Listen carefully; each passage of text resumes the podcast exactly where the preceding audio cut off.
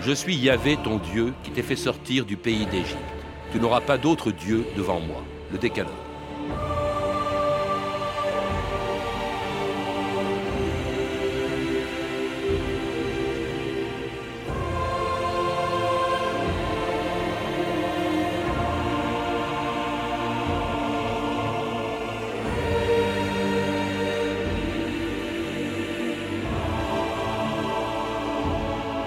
2000 ans d'histoire.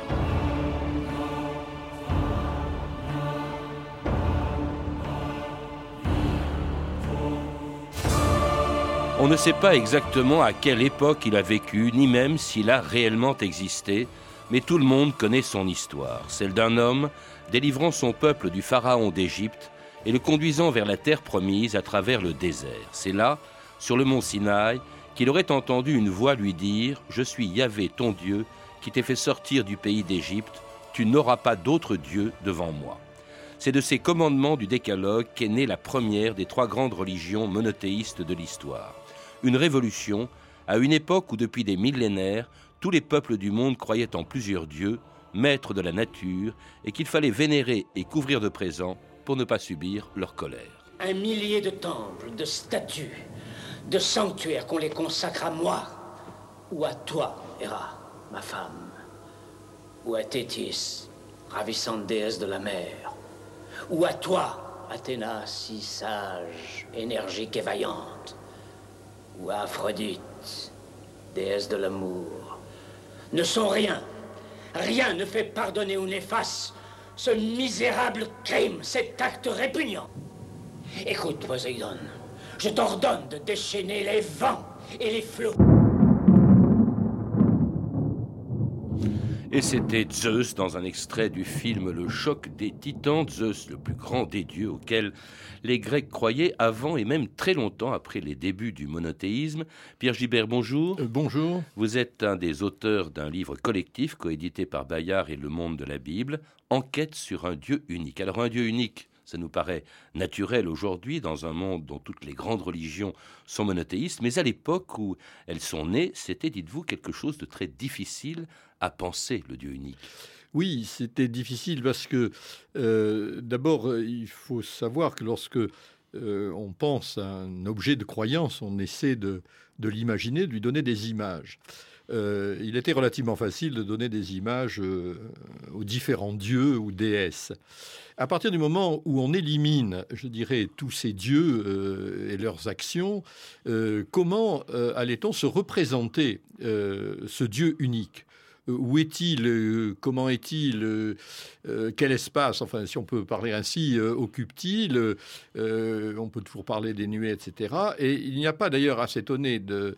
Enfin, on peut comprendre justement cette difficulté à, à, à se représenter le Dieu unique, à savoir que les grandes religions monothéistes, et surtout actuellement encore l'islam, mais c'est vrai pour le judaïsme, va interdire l'image, la représentation du Dieu. On, on, y reviendra, mais il y a aussi mm. autre chose. Vous le rappelez, d'abord, c'est que effectivement, euh, on a toujours présenté euh, l'opposition entre polythéisme et monothéisme d'une manière très manichéenne, avec le bien d'un côté, c'est-à-dire le monothéisme, et le mal, le polythéisme. Tout à fait. C'est-à-dire que le, polythéisme est, premier, si on peut dire, encore qu'il faudrait euh, apporter une nuance que j'apporterai. mais le, le polythéisme est premier et il correspond au fond euh, à, l'image même de l'humanité. Au fond, le, polythéisme ou les mondes polythéistes sont un peu le, symétrique euh, du monde, des mondes humains. Donc là, on peut non seulement le, penser, mais l'imaginer assez facilement. À partir du moment où on va éliminer tous ces dieux, euh, on va effectivement donner une idée pure, l'idée pure du monothéisme, mais c'est une idée qui s'oppose au polythéisme. Et puis s'il y a un seul dieu, en principe plutôt bon pour les hommes, d'où vient le mal? Voilà, aussi euh, pourquoi. Alors, à mon avis, ça c'est le grand risque, je dirais, si je me permettais ça.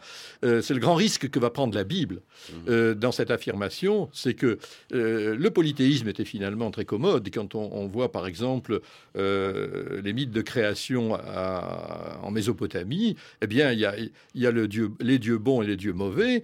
Et on sait que, par exemple, la création de l'homme est moitié faite par un dieu bon et A, et pour une autre moitié par le sang pourri d'un dieu déchu qui est Kingu. Euh, et là, on a l'explication, si on peut dire. À partir du moment où le monothéisme va euh, parler de la bonté du Dieu unique, eh bien, d'où vient le mal?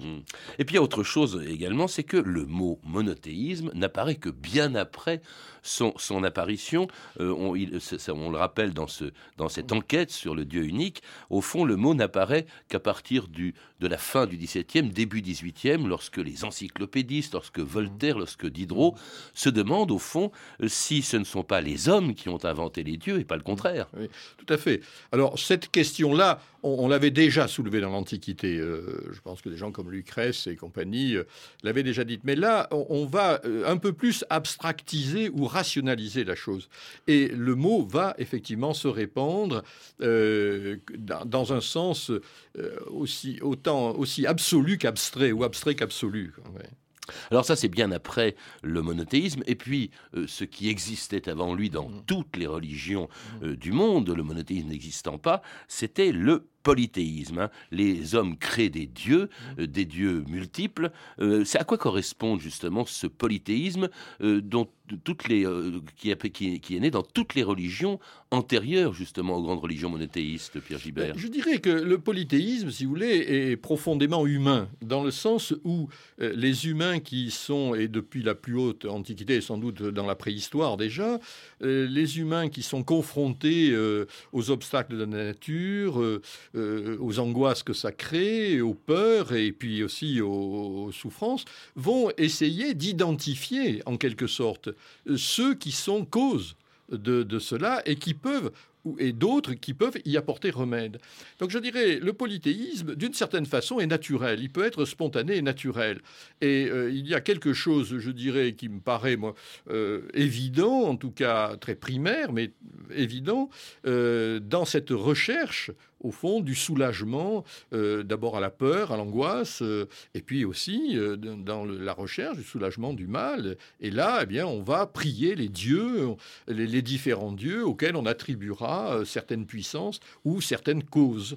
Euh, hmm. dans ce qu'on subit. Ou certaines calamités. Par exemple, il y avait un dieu de la peste auquel on faisait des sacrifices pour éviter justement cette maladie. Ça, c'était en, Mésopotamie, berceau de, toutes les religions, dont les religions polythéistes. C'était le cas aussi en Égypte, où un pharaon, dit-on, aurait inventé le monothéisme bien avant les juifs, les chrétiens ou les musulmans. Inclinez-vous devant votre pharaon maître de la basse et de la haute Égypte, Aménophis IV. Face contre terre, face contre terre devant le Dieu vivant.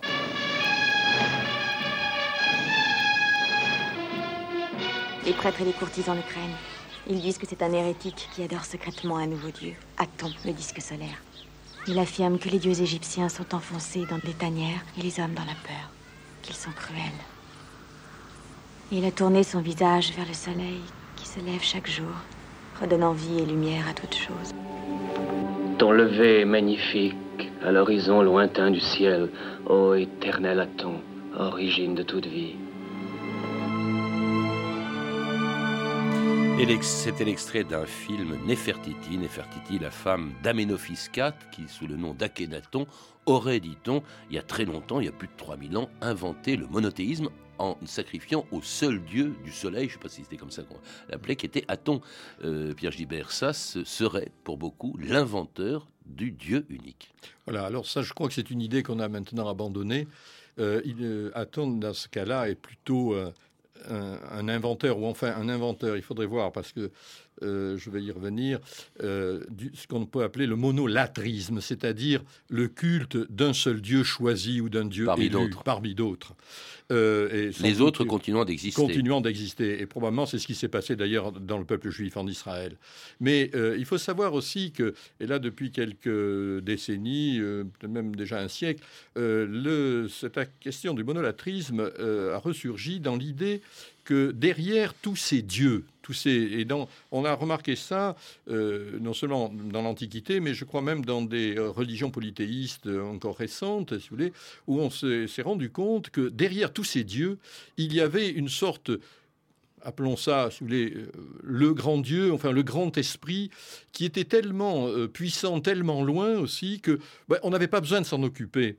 Alors, euh, d'une certaine façon, les- les- les- les- les- la multiplicité des dieux, c'était ceux qui étaient accessibles, ou dont on avait besoin, ou qu'on avait besoin de, de- de s'approprier pour s'en préserver en quelque sorte. Vous dire qu'on pensait le monothéisme avant même qu'il Voilà. soit qu'il apparaisse. Un certain nombre justement de- d'historiens des religions pensent qu'il y a eu effectivement un monothéisme latent ou un, monothéisme non nommé mais réel qui était en arrière-fond de tous les polythéismes. Et là, euh, alors. Bon, on peut discuter euh, longtemps là-dessus, mais euh, c'est une idée qui, personnellement, me, séduit assez, mais je crois qu'il est assez euh, vraisemblable.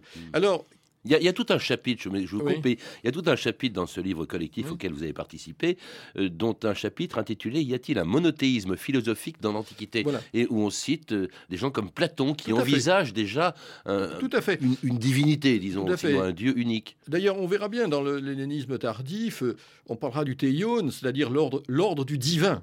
Donc il y, a, il y a cette idée qu'il y a quelque part une unité ou une unicité, si vous voulez, Mm. et que au fond, les différents dieux, qui sont d'ailleurs euh, hiérarchisés, il y a les petits dieux, les moyens dieux, les grands dieux, euh, tous ces différents dieux, finalement, ben, sont un peu des sous-ordres, quoi, si vous voulez Mhm.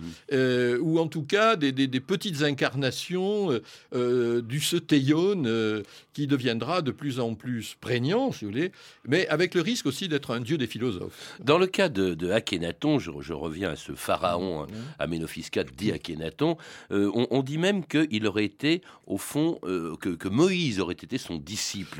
Euh, Il y, il y avait euh, un prêtre euh, égyptien, bien plus tardif, c'était le troisième siècle avant notre ère, c'était quand même il y a longtemps, euh, qui disait que euh, ça aurait été, en fait, il s'appelait Osarsif, qui c'était le chef d'une communauté de lépreux astreintes aux corvées et qui aurait donné des lois aux lépreux, des lois contraires euh, à celles de, de l'Égypte, et qui aurait pris le nom de Moïse. Oui, alors là, écoutez, on peut, on peut rêver euh, des, des- des traces comme ça, on peut toujours en trouver, les faire coïncider ensuite euh, avec d'autres récits qu'on connaît par ailleurs, ou, ou- et, et faire glisser des noms euh, connus comme celui de Moïse euh, sur ce personnage. Je dirais là, on, on est si vous me permettez, je dirais on est en, en plein violet le duc. Quoi. On est en train de reconstituer le- le- une histoire idéale qui n'a jamais existé.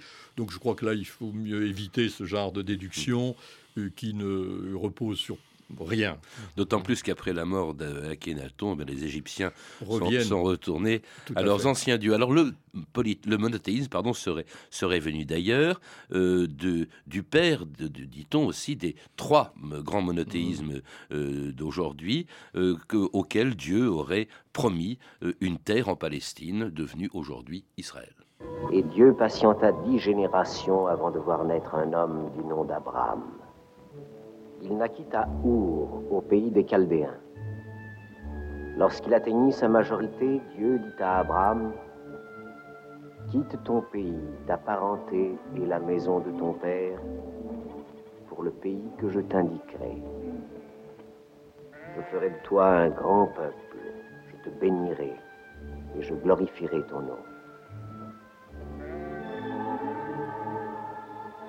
Abraham partit comme le lui avait ordonné l'Éternel. Regarde vers le nord et le midi, vers l'orient et l'occident. Tout le pays que tu vois, je te le donnerai à toi et à ta postérité pour toujours.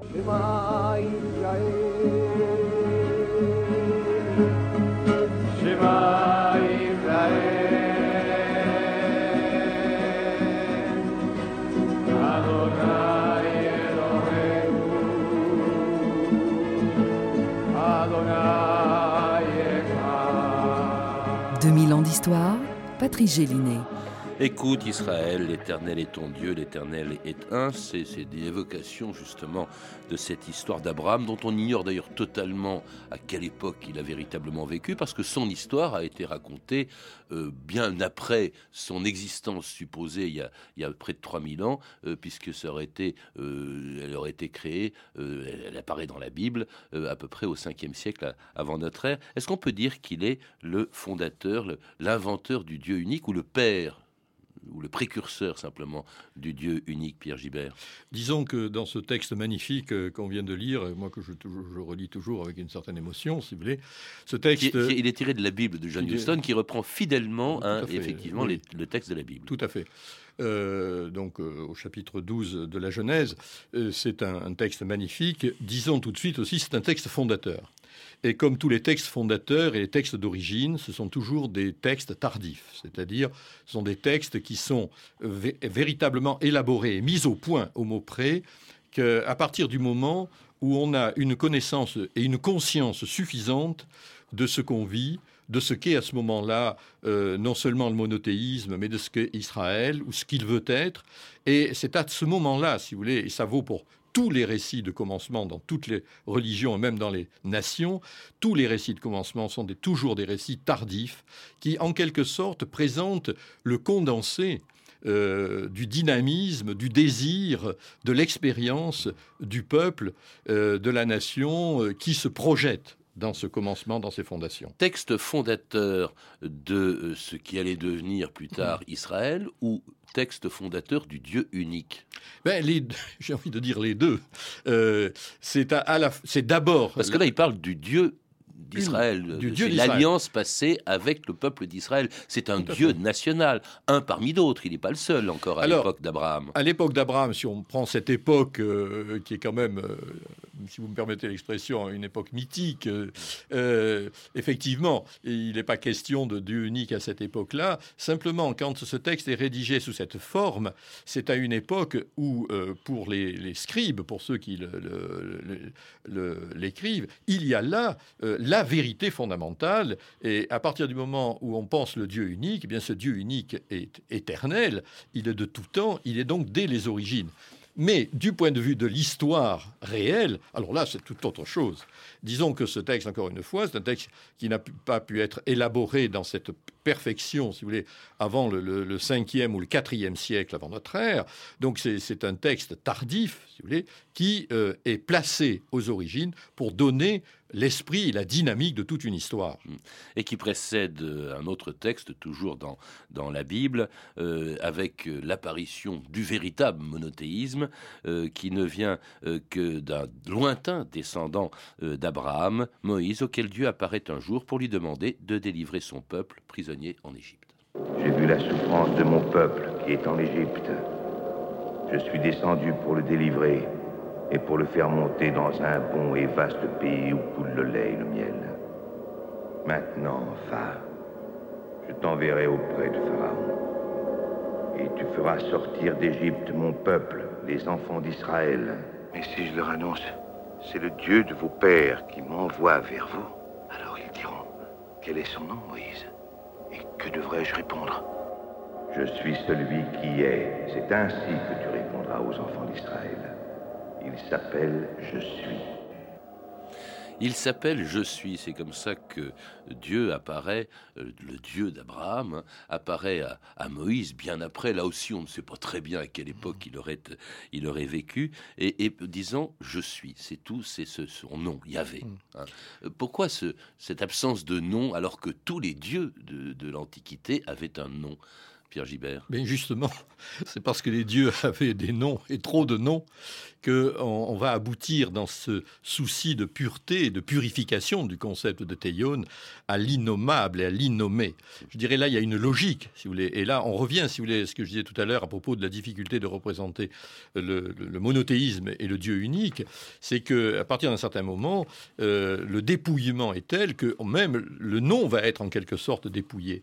Alors là, pour l'histoire de Moïse, lisez le récit. Je, vous interromps parce que justement ce que vous dites est confirmé par parce que ça c'était un extrait des dix commandements qu'on a entendu, très fidèle encore une fois euh, au texte de la Bible et à ce fameux décalogue, les fameux dix commandements euh, qui disent Dieu prononça toutes ces paroles et dit Je suis Yahvé ton Dieu qui t'ai fait sortir du pays d'Égypte de la maison de servitude. Tu n'auras pas d'autre Dieu devant moi.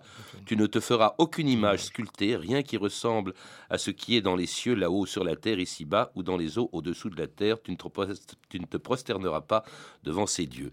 Autrement dit, c'est le Dieu unique. Absolument. Et alors là, je dirais magnifiquement aussi défini parce qu'il est défini euh, non seulement comme unique, mais comme innommé ou innommable et surtout sans image. Ça, c'est très très important.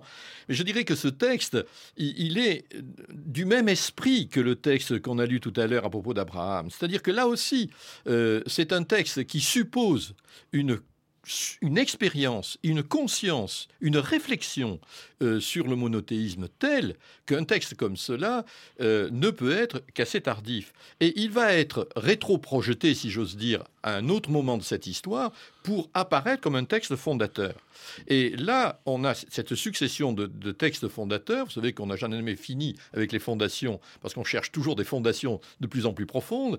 Donc euh, là, il y a un, un jeu d'écriture, si j'ose dire au bon sens du mot, qui fait que on va euh, se donner des points de référence euh, où l'idée du Dieu unique va sans cesse se, purifier, en quelque sorte. Mais pourquoi un Dieu unique? Pourquoi pas les dieux des polythéismes de l'Antiquité Au fond, est-ce que ça correspond à une nécessité au moment où il apparaît, c'est-à-dire en fait euh, plusieurs siècles avant notre ère? Bien, je pense que ça correspond à deux choses. Sans doute à une, une, une progression de la réflexion de, de l'esprit humain, ça peut aussi euh, répondre aussi à des questions de d'expérience de, de, personnages, on dirait aujourd'hui charismatiques, appelons-les des prophètes, si vous voulez, c'est-à-dire des gens qui vont dire j'ai eu, et il parle en général à la première personne singulière, j'ai eu l'expérience du Dieu unique.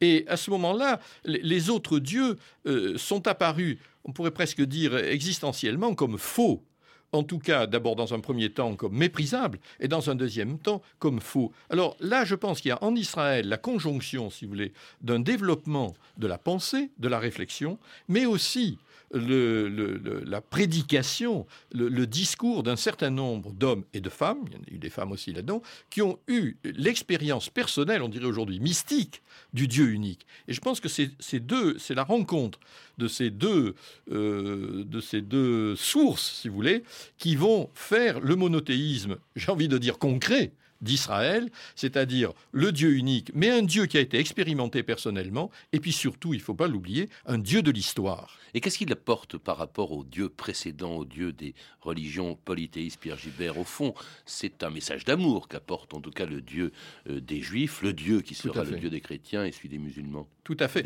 Alors, je pense que là, euh, vous touchez, de, je crois, un point très très important, c'est que à, travers le, déploiement du monothéisme, parce que là, il faudra du temps quand même pour que tout cela se mette en place, euh, à travers le déploiement du, monothéisme, il y a une purification du sens religieux. C'est-à-dire que on va sortir en quelque sorte euh, d'une pensée encore très, euh, très concrète, très réaliste, qui intègre, je dirais, le bien, le mal, le moral, l'immoral, la, euh, le, toutes les choses, l'horreur et, la, et, la, bonté. Le, Dieu unique, c'est quand même un Dieu qui va vers une sorte de pureté et puis d'amour un jour.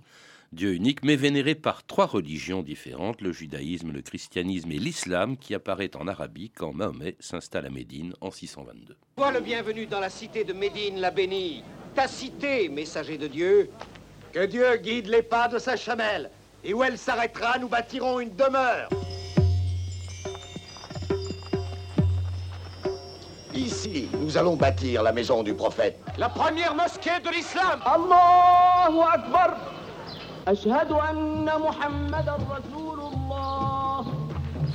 Et c'était l'appel à la prière que l'on peut entendre depuis 1400 ans dans toutes les mosquées du monde. Il n'y a de Dieu que Dieu, et Mahomet est le messager de Dieu. Donc c'est un Dieu unique, là encore, le même qui reconnaît d'ailleurs euh, les, les, prophètes des religions euh, qui l'ont précédé, des monothéistes qui l'ont mm. précédé. Qu'est-ce que cette conception du Dieu unique a de différence selon que l'on est musulman, juif ou chrétien Pierre Gibert? Mais question très complexe, parce que là, il faudrait euh, que nous soyons au moins trois à, débattre de ça pour respecter euh, les, convictions, la, la, foi de chacun. C'est-à-dire qu'il euh, il y a une histoire du monothéisme. Je dirais que ça nous plaise ou ça nous plaise pas, c'est comme ça. Il y a une histoire du monothéisme qui, une fois que Israël a lancé le, le monothéisme, et lui-même mettra du temps à, l'expliciter, il faudra plusieurs siècles.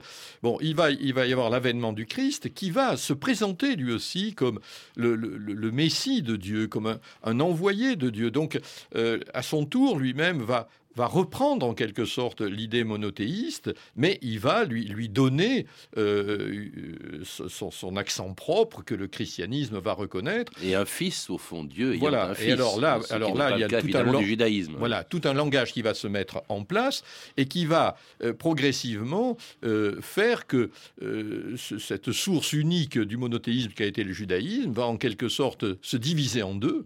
je dirais, on pourra dire malheureusement, va se diviser en deux et il y aura euh, le judaïsme, le christianisme, qui vont se réclamer du Dieu unique, et, la même chose va se, va se, reproduire quelques siècles plus tard avec l'islam. Et aujourd'hui, on, sait que euh, l'islam est né euh, pour une part en tout cas, dans un contexte judéo-chrétien. Euh, certains pensent même, on dit, mais là, mettons des guillemets, né dans, des milieux, des communautés chrétiennes anti-trinitaires, si vous voulez, qui ont repris... oui, la Trinité, la Sainte Trinité. Voilà, la Sainte Trinité, qui ont critiqué la Sainte Trinité et qui ont repris cette idée d'un monothéisme radical dont Mohammed serait le, le prophète et le promoteur. Il y a un autre débat aussi qui dure depuis des siècles, mmh. depuis l'apparition des monothéismes, mmh. en tout cas pour les historiens. Mmh. Est-ce que euh, ce monothéisme apporte la paix, apporte l'amour, ou au contraire la violence? Beaucoup disent qu'il est à l'origine parce que c'est une conception exclusive de Dieu qui ne supporte pas les dieux des autres, qui cherche à imposer le sien, que c'est par nature violent, le monothéisme. Oui, alors ça c'est une idée surtout qui a, fait son, qui a été vulgarisée dans les années 70.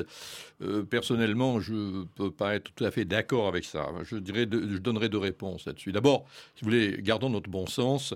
Euh, dire que le monothéisme est violent ça vous, et induire que le polythéisme ne le serait pas, et a fortiori les systèmes athées ne le seraient pas, je crois que le XXe siècle nous a quand même appris un certain nombre de choses dans ce domaine où on ne peut pas dire que le monothéisme aurait le monopole euh, de la violence, de l'exclusion. Bon, oui, mais enfin, ça... peut être aussi, euh, ça peut être aussi l'inquisition pour le oui, alors, ça peut être euh, oui.